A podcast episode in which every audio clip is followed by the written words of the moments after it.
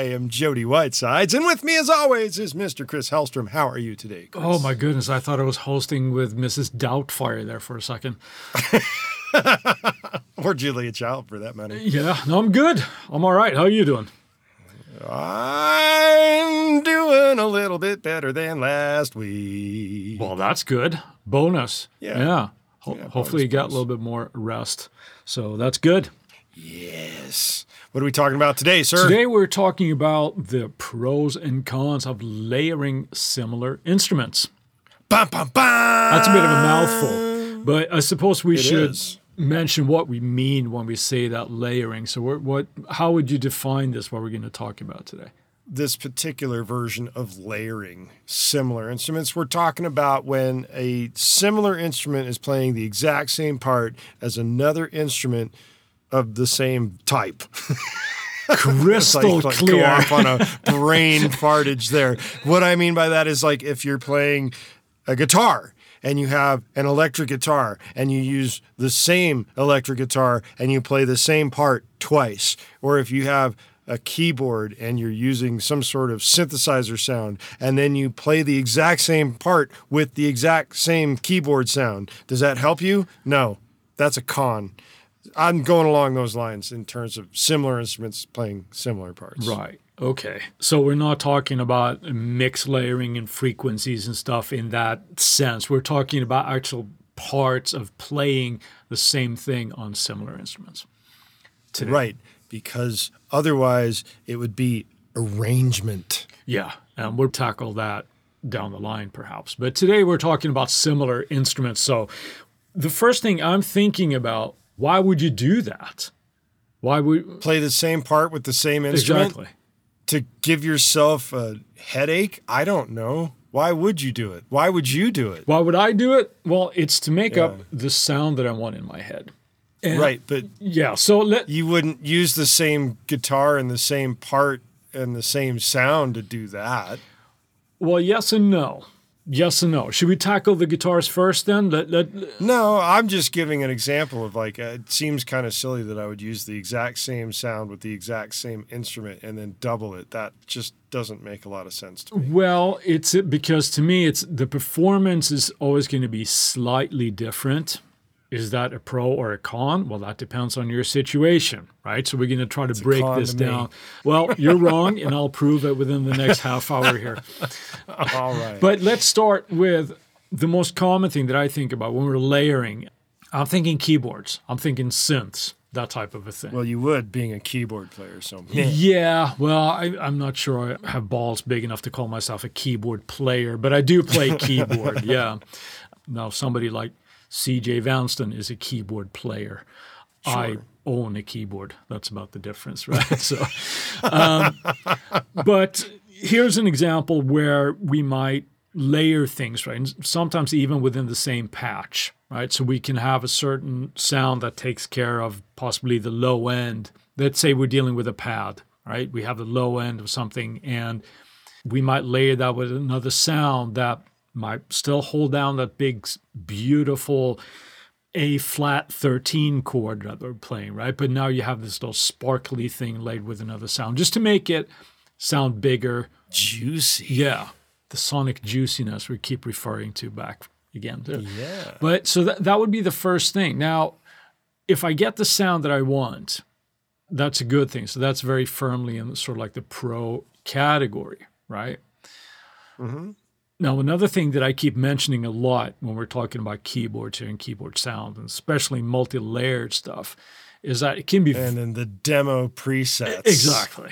Yeah, it can be very hard to use these in a mix. So you can potentially go too far with these. But if you have certain things where you want, let's say that you have a typical keyboard part and you add maybe a soft bell or something to take you firmly back into the late 80s ballad 80s. type of a thing, right? but that would be a sound that you would want. So then the layering is a good thing. If you sound Sure. like the proverbial Vegas casino when you hold down a chord, that might not be useful in so many ways. So that would be a con, I would say, when when you started like mm-hmm. layers or just overdoing it. Really, do you have a thought on that? In terms of layering keyboards, When I tend to do it, and being that Logic is my primary writing tool, Mm-hmm. I will set up a keyboard sound in a folder so that when I'm playing the folder, it actually will trigger multiple sounds at once, Like a track stack. like a track stack. And I will set up each sound inside that folder to represent a certain space needed in the sound so that each sound is contributing to the overall team vibe of the sound and not being the arrogant stepping all over everything else sound. Does that make sense? Yeah, I know where you're getting at. Let's say, for example, you have, I'll use a pad again as an example here, but you're holding down a pad and it could be just a beautiful filtered saw wave being one of them, right? That's just stored like the meat and potatoes. And you could have another morphing sound that goes on on top of that that has like a little bit more of a modulation thing or, and maybe some white noise or whatever, something else as a third level. But altogether, they make this pleasant mix uh, that, that comes up with the big sound without being overbearing. But now with the track stack that you have set up there, you can adjust how hot the, the white noise is or tweak them all individually as needed. In this case, the sum is greater that or The sum has made the whole. there you go. That's what I'm thinking Right. of. And generally speaking, when I do that, each piece does its own part rather than multiple pieces doing the same thing all at once and stepping all over each other's toes. Compared to the rest of your mix or just over that sound, are you talking now? Over that sound. Yeah. Yeah. And how do you determine that? My ears. Okay. well, that was easy enough. How else would you determine? No, but I mean, but if you come you, in you from- could pull up an EQ and look at how the various frequencies of a sound, if you want to look at it via your eyeballs instead of your ears. But essentially, I would layer things to hopefully complement each other, not to overbear one another. Okay, so what you're saying is that if I understand you correctly here, it's like if you have, let's say, just two sounds on top of each other, right, to make up uh-huh. one keyboard patch, you would then possibly low cut one of them up to 500 or something just to make room for the other part so that they're not necessarily building up all over the frequency range. That is a huge possibility, oh, yes. All right, fair enough. But I mean, mm-hmm. the keyboard or the synth thing, it sounds like an obvious example because we tend to do it because we're layering oscillators together in a synth. So we, we take for granted that we're either like stacking things on top of each other. But what you're saying is in I echo as well is that you have to be a little careful with how much of the stuff that you're adding on to it because it might be too many bells and whistles and all of a sudden you lose the plot because you can't use that anymore. Sure. It also has a lot to do with the arrangement, but we're not really talking arrangement today.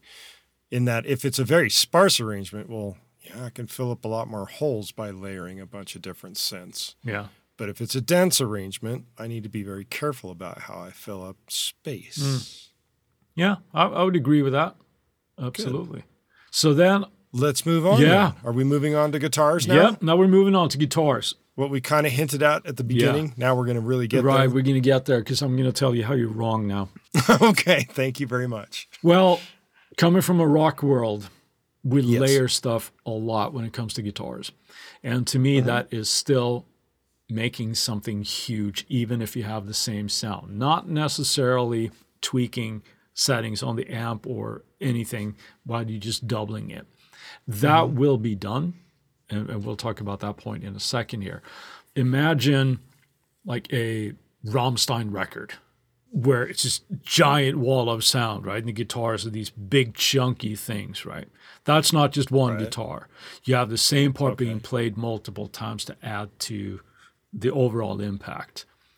So, right. But are you familiar with their recording techniques that you I'm sure be they able do- to legitimately say that they use the exact same guitar, the same amp, same settings, and then uh, uh, track it multiple times and pan it? Uh, I'm not necessarily saying anything of the sort because I can't prove that, but but that is a common technique where we do. It doesn't have to Sure. be. So I'm just saying that for that kind of sound, but there are tricks that we can do when we are layering, and that's kind of what we're getting to next. I'm just saying that don't be afraid of doing the same thing without changing anything. It's a very viable thing to do.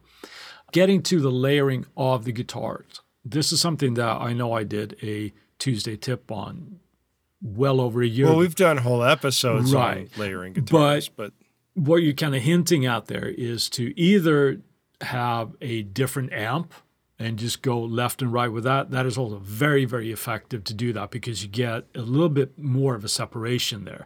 It, well, you're getting a different character and more separation, Right. which to me improves the layering of a part it can. when you're using Right, it, it can, and that's very valid, but it's not always the case. So that that's again, that's why you're wrong. No. but um, but another frequent thing that we do is if we have especially like really fuzzed out guitars, mm-hmm. it can be very easy to lose definition in those performances, right? Oh, so layering those with a guitar that is much cleaner in its tone and tucking that in or even clean for that completely matter. clean yeah or any version of there that that can add to the hugeness just makes that bigger again so Right. You know, we could take this outside the studio for a moment when we're talking about guitars in that regard, because a lot of the times in a live concert, and you see these guitar players that have these giant stacks of sounds that you think are coming from all these different amps, and generally they could be. And the reality is, is that if they've got a lot of different switching going on, it's quite possible, quite often, that they're layering a distorted amp with a clean amp live, just as you would in a studio be, yeah. situation. Now, there are guitar players that would poo poo that and say, hell no, I ain't doing that. It's all going to be crunch, crunch, crunch, man, or it's all going to be clean, clean, clean. It really comes down to taste. And for me, I like a variety. And even when I create sounds for live outside the studio, I like to layer different sounds. So I will layer clean with dirty yeah in my live sound and I will do it in my recorded sound. Now, when I first started out, if we go back to the Stone Age, I did use the same guitar with the same amp and the same pedal to layer things and do exactly what you're mm-hmm. saying. Did it get me a bigger sound? I don't know if it necessarily did. However, I've since learned, for me personally, to layer with different guitars playing through different amps in order to get the splits and the ultra built up sounds. And I think that came from just reading a lot of different interviews with guitar players. And I think I've mentioned him in the past. The first guy that I really heard about doing this uh, to a wide extent was Zakk Wylde. Hmm. You know, he quadruple tracked that first album he did with Ozzy. I mean, it was gigantic sound. right yeah no it, it I have no idea if he used different amps and different guitars, but I'm going to assume that he did. well yeah again i think that's an assumption but either whether that's right or or not it, it doesn't really matter but we can certainly get a or a sound with more interest perhaps is it good or by doing that yeah Character. character and depth Sonic juiciness. there, there we go. Maybe that's a new drinking game. Every time we say sonic uh, juiciness, you have Sonic to take a drink. yeah. Yeah, it is easy to go overboard here as well, though. So a con would be the, the first thing is that now you mentioned like Zakk Wylde in that that first Ozzy record that he did, Yep. super tight performances, right? Yeah, I mean, I'm sure that wasn't single takes. I'm sure he spent a lot of Oh, time. I'm sure it was. Not, after not take for that. of course he, he's a tremendous guitar player and was back then as Yep. well, or else you don't get that gig, obviously. But so the timing and stuff, I don't know if we want to say that this is a con, but the performance has to be super tight if you're doing this kind of stuff, or else you Right. Otherwise, it becomes a giant mess. exactly. And And that's not just for guitars. That's that's for all really for everything yeah but if it is a guitar driven track which presumably it would be if you're working on a bunch of layers like this it becomes Mm-hmm. really really obvious quickly if you don't do that now the slight changes that could be just your pick attack or anything like that can add to the interest and the character of it. But if your timing is all over the place, it's just a mess. And that kind of goes without saying with anything, but but that's something that we really have to pay attention to when we're doing these things.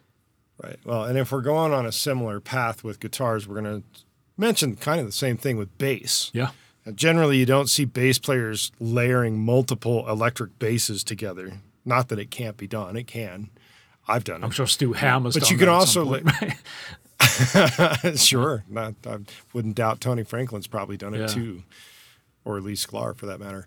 I would throw out though that most people, if they're going to layer a bass guitar with another bass type sound, it's going to be with a bass synth of some sort. And Geddy Lee would be a primary example of that. That guy even does it live with his feet in his hands. Oh, it's at the same time. disgusting, isn't it? No. Oh, I, I, I mean, yeah, I remember I first saw it. I'm going off on a tangent here. I'm sorry, but I, I was watching a a Rush live performance, and this was probably, I'm guessing, recorded late '80s when they were going in much more with with the Taurus pedals and all this kind of stuff that he was using live, and he was singing. He's playing a typical Rush bass line, and he's playing the Moog Taurus pedals with his feet, and I'm like, oh, that's just too much talent, you know. Well, if you really want to go out there, you need to talk about another bass player, Marco Mendoza. Mm.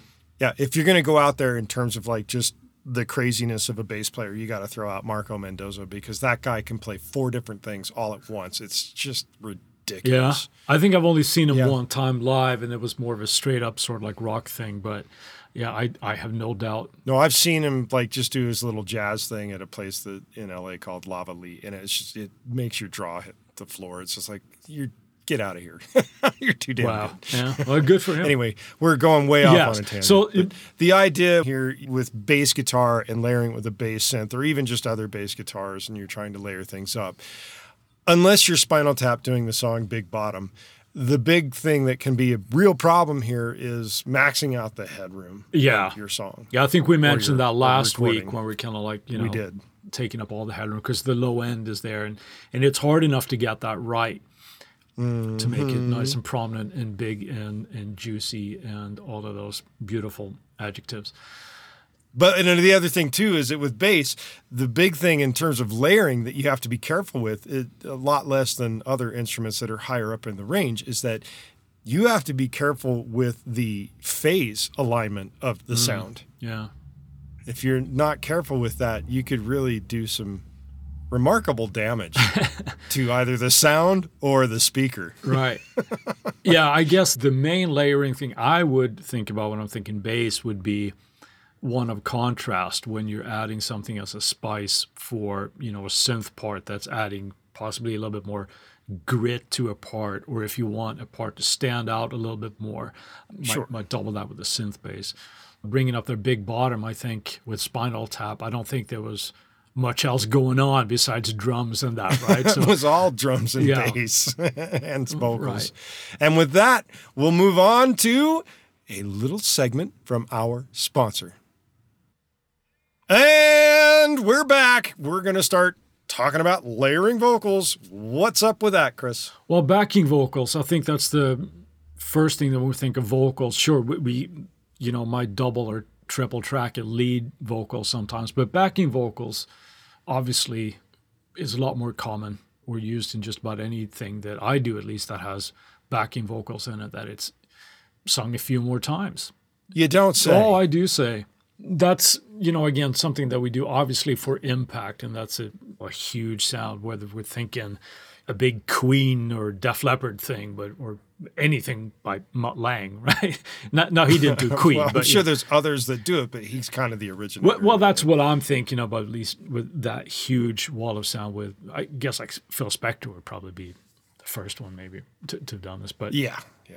again, the same thing goes here, right? Where we're building things up to have a huge impact. But also, it can be a tricky one unless, and this is dependent on the arrangement again, right? Where it mm-hmm. can be hard to fit all of this in, and it might not be appropriate in all tracks, right? So True. go ahead. And when that happens in terms of like you've got a massive layer of backing vocals, mm. say 75 tracks. Right. just for a weird round number.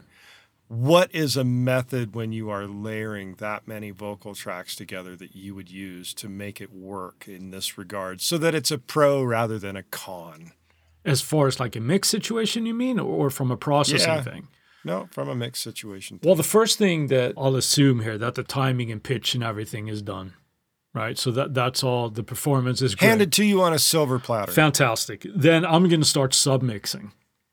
So Right. if there is, even if there is a, the same line, but perhaps sung in different harmonies, so there might be like a- Okay. a low or mid or high, I will tend to group those. So Uh-huh. then instead of dealing with perhaps 75 vocals, right now maybe each subgroup of those has 25 right? So that I'm just dealing with the stereo track of the low harmony, and the mids, and then the highs.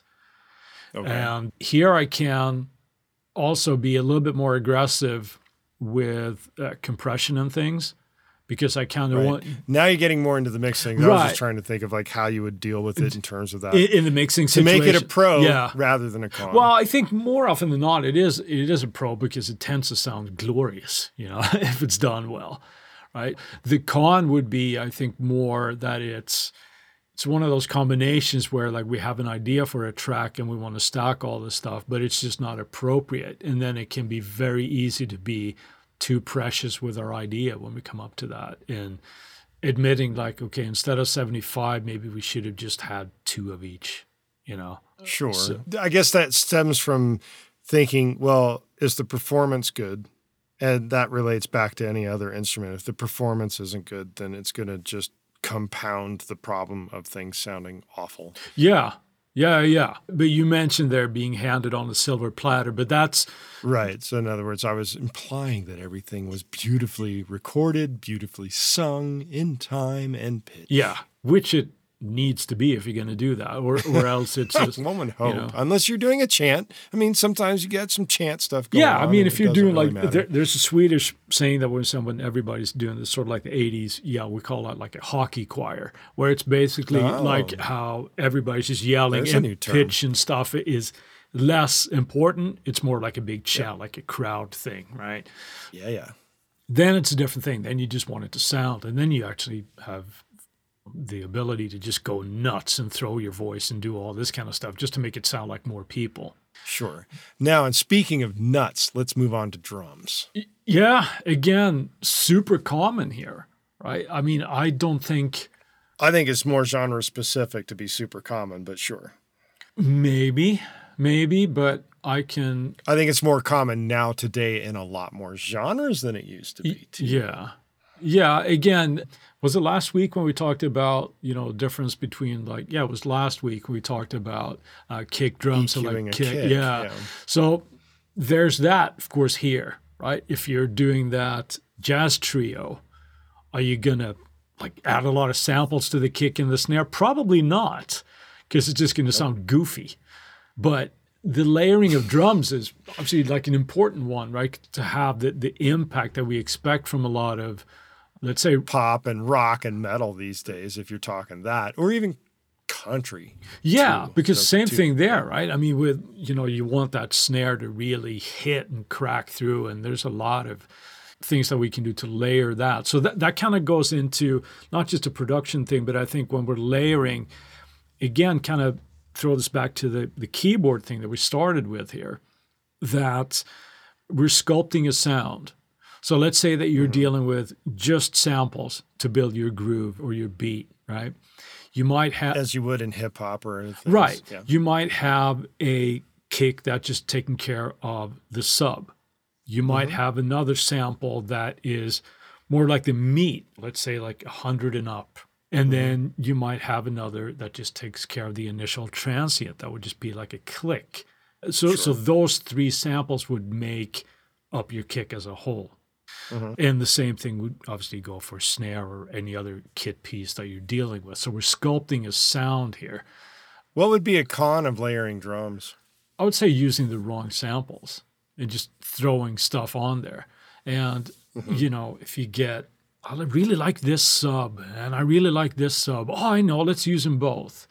You know, um, Let's blow up that sub. yeah, you, Or if the phase is wrong, you're going to completely take it out. yeah, there's all of that, and I think having a plan when you do this, and this of course goes with all the other instruments as well, but you have to have a plan of why you're layering something. What are we trying to accomplish here? Well, it goes back to your original concept there of like to get the sound that you actually want. Exactly. Sometimes that requires layering similar instruments. Yeah. With drums, particularly, I think, when we choose samples, let's say go back to that kick sample again. Mm-hmm. The thing that you might need to have a more impact of that might be that sort of beater click, that initial transient. And that can be a really, really ugly sample just by itself. But when you're layering it on top of the sub and sort of like the meat of the kick of the punch, right? It does its job. So it has a big function in there, but the whole product again, what, what's the saying? It's better than the sum of the parts, right?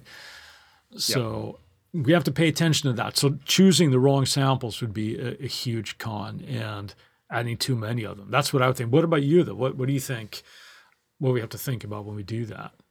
Whether or not anything you're layering in percussion starts flamming too hard. Yes. Oh, that's a big That's something that drives me nuts unless it's two different drummers playing at the same time on two different kits. Then it's not so nutty.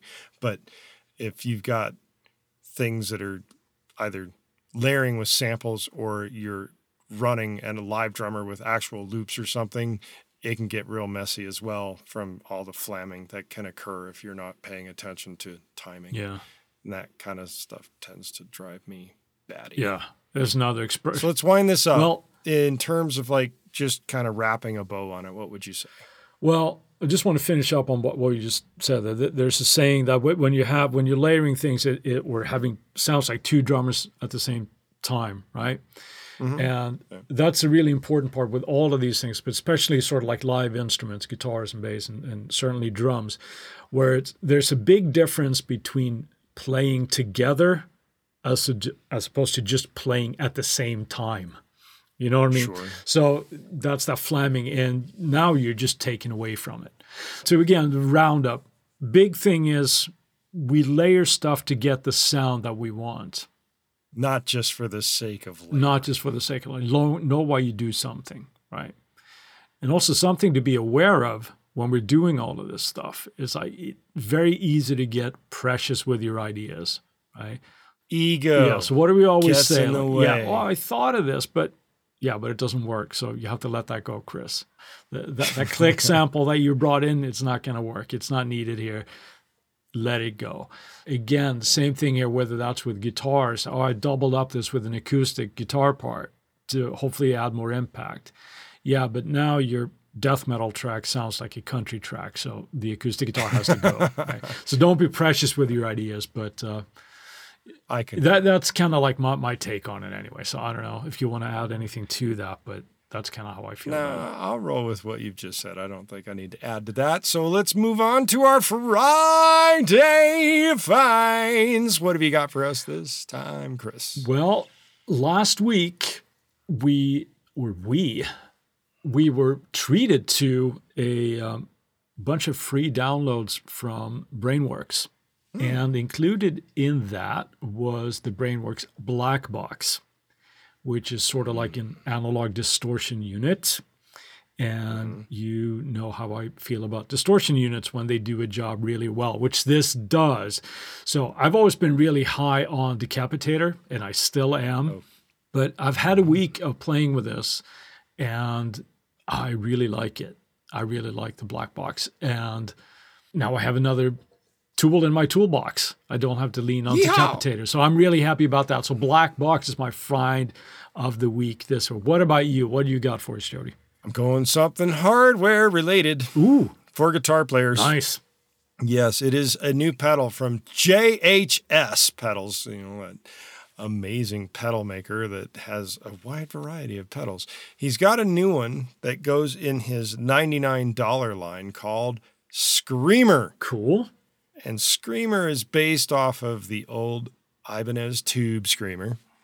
It it is an overdrive pedal, and it's actually kind of a new version of the JHS modded Tube Screamer Circuit. He's apparently revoiced it so it's a little bit more versatile, Interesting. a little more balanced as a Tube Screamer, but it's just called Screamer. And instead of being green, this one's white. Oh, that can't be right. That's racist, isn't it? No, that's that's just wrong. It's supposed to be green. Uh, will it sound Right. right. if it's white? Probably not. No. I have no idea. I, maybe it will affect the sound being white instead of green. Anyway, the Screamer by JHS. Cool. is the new thing that I'm looking at. Awesome.